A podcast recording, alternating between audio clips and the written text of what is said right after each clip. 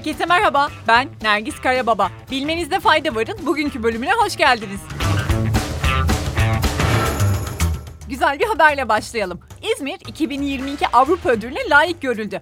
Avrupa Konseyi Parlamenter Meclisi'nce yerel ve bölgesel idarelerini ödüllendirmek amacıyla 1955'ten bu yana verilen Avrupa Ödülü'ne bu yıl İzmir layık görüldü. Avrupa Konseyi'nden yapılan açıklamada da Türkiye'nin en büyük üçüncü kenti olan İzmir'in dünyadan 24 kentle kardeş şehir olduğu, yabancı belediyelerle ekonomik, sosyal ve kültürel işbirliğine önem verdiği belirtildi.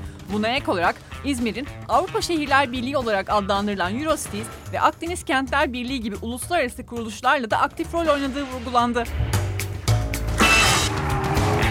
Birleşmiş Milletler tarafından yapılan açıklamada dünya çapında kızamık vakalarının bir yılda %80 arttığı bildirildi.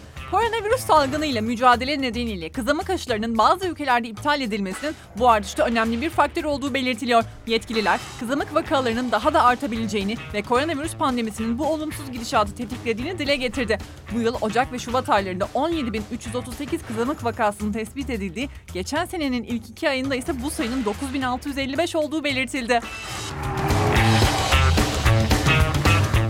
Yine Birleşmiş Milletler'den bir haberle devam edelim. BM tarafından yayınlanan bir raporda dünya üzerindeki arazilerin %40'ının çorak hale geldiği belirtildi. İnsan eliyle bu arazilere verilen en büyük zarar gıda üretimi esnasında meydana geliyor. Onun ardından gelen en büyük zarar ise kıyafet gibi malların aşırı tüketiminden kaynaklanıyor.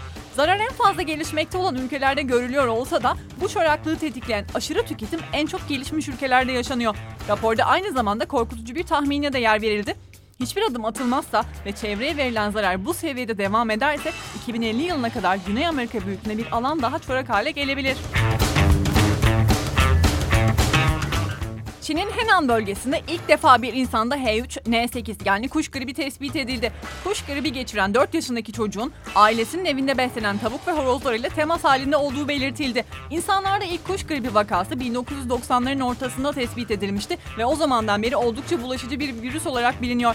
H3N8 virüsü ise daha çok kuş ve atlarda görülürken Kuzey Amerika'da köpeklerde bile görülebiliyor.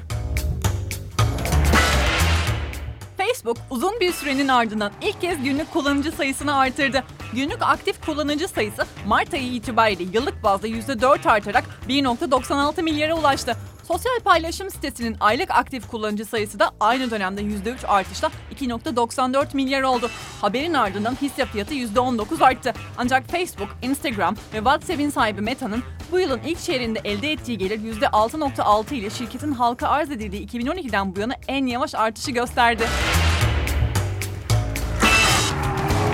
İlginç bir haberle devam edelim. Tesla ve SpaceX'in CEO'su Elon Musk, Twitter'ı 44 milyar dolara satın almasının ardından iki gün sonra bir sonraki hedefinin Coca-Cola olduğuna dair açıklamalarda bulundu. Ancak şaka olarak dile getirdiği bu satın alma kendisine oldukça pahalıya mal olabilir ve düşündüğü kadar kolay gerçekleşmeyebilir. Çünkü Coca-Cola'nın piyasa değeri 284 milyar dolarken Musk'ın kişisel serveti ise 253 milyar dolar. CEO'su Dave Calhoun tarafından yapılan bir açıklamada Trump'ın başkanlık uçağı Air Force One için Boeing ile yaptığı anlaşmanın şirket adına kötü bir anlaşma olduğu söylendi.